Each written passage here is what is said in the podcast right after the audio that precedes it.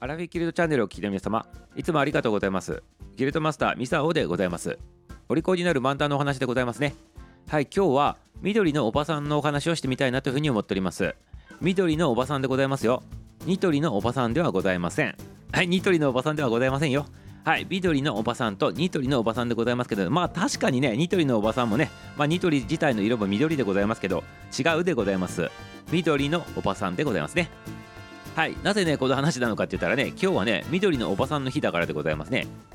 1959年でございます。昭和34年。児童の交通事故防止のためにね、緑の制服で黄色い旗を持ったおばさんたちが、この下校登校時にね、通学路に立って見守っとったわけでございます。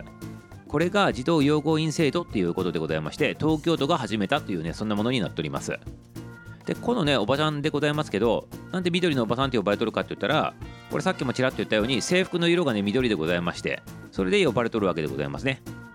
そしてね、この制度でございますけど、なんでこの緑のおばさんの制度がね、誕生したのかっていうとね、この当時のね、社会情勢でございますね。これまた昭和34年でございますね。時代としてはまだね、戦後のね、復興期なんでございますね。そして戦争でね、夫を亡くしたね、あの方たち、カフと呼ばれる方でございますね。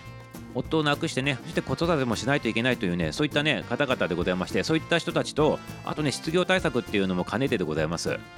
それででございますね、児童の安全対策と合わせて、失業対策も兼ねたものとして、東京都がこの制度を導入したということなんでございます。で、当時のこの緑のおばさんの日当が315円だったそうでございまして、東京都の臨時職員というふうにね、採用されとったわけでございます。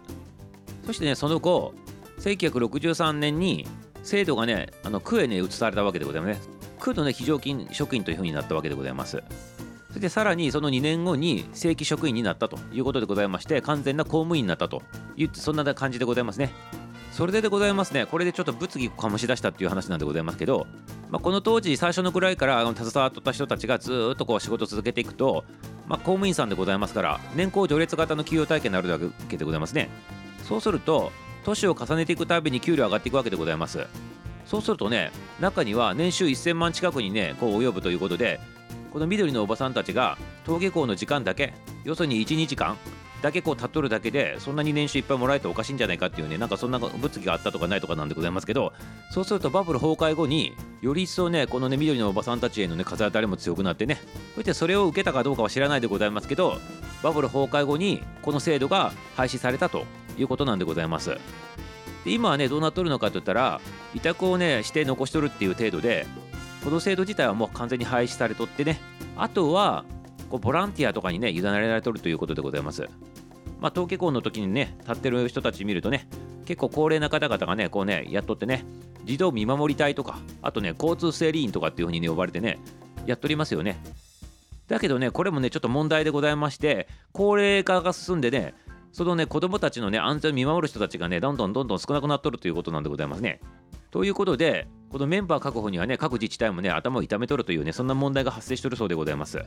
まあ、昔は給料もらいながらやっとったからね、しかもね、あの正規公務員ということでございまして、なのでね、やりがいありながらも給料もらえとったということでね、やっとったんでございますけど、今は完全ボランティアでございますからね、だんだん少なくなるというのも分かる気もするでございますね。ということでございまして、今はね、ボランティアでございます。給料もらっとらんと皆さんやっております。はい、ということでね、完全にね、お値段以上かなっていうふうに思っておりますね。はい、ありがとうございます。お後がよろしいようでということでございます。ぜひぜひね、今ね、活動していただいてるね、現役のね、このボランティアの方、ぜひで、あの、健康にね、留意していただいて、ご自愛しながらね、未来を担うね、児童さんたちをね、子供たちをね、こう見守ってあげてほしいなっていうふうに思っております。ぜひで、この番組聞いとる方も、なんか我こそはっていう方がおられたらね、ぜひね、こういったね、活動の方にもね、参加ね、あの考えてみたらいかがかなというふうに思っております。はい、ということでございますね。はい、緑のおばさんの話をさせていただきましたよ。明日も楽しみにしとってくださいませ。終わり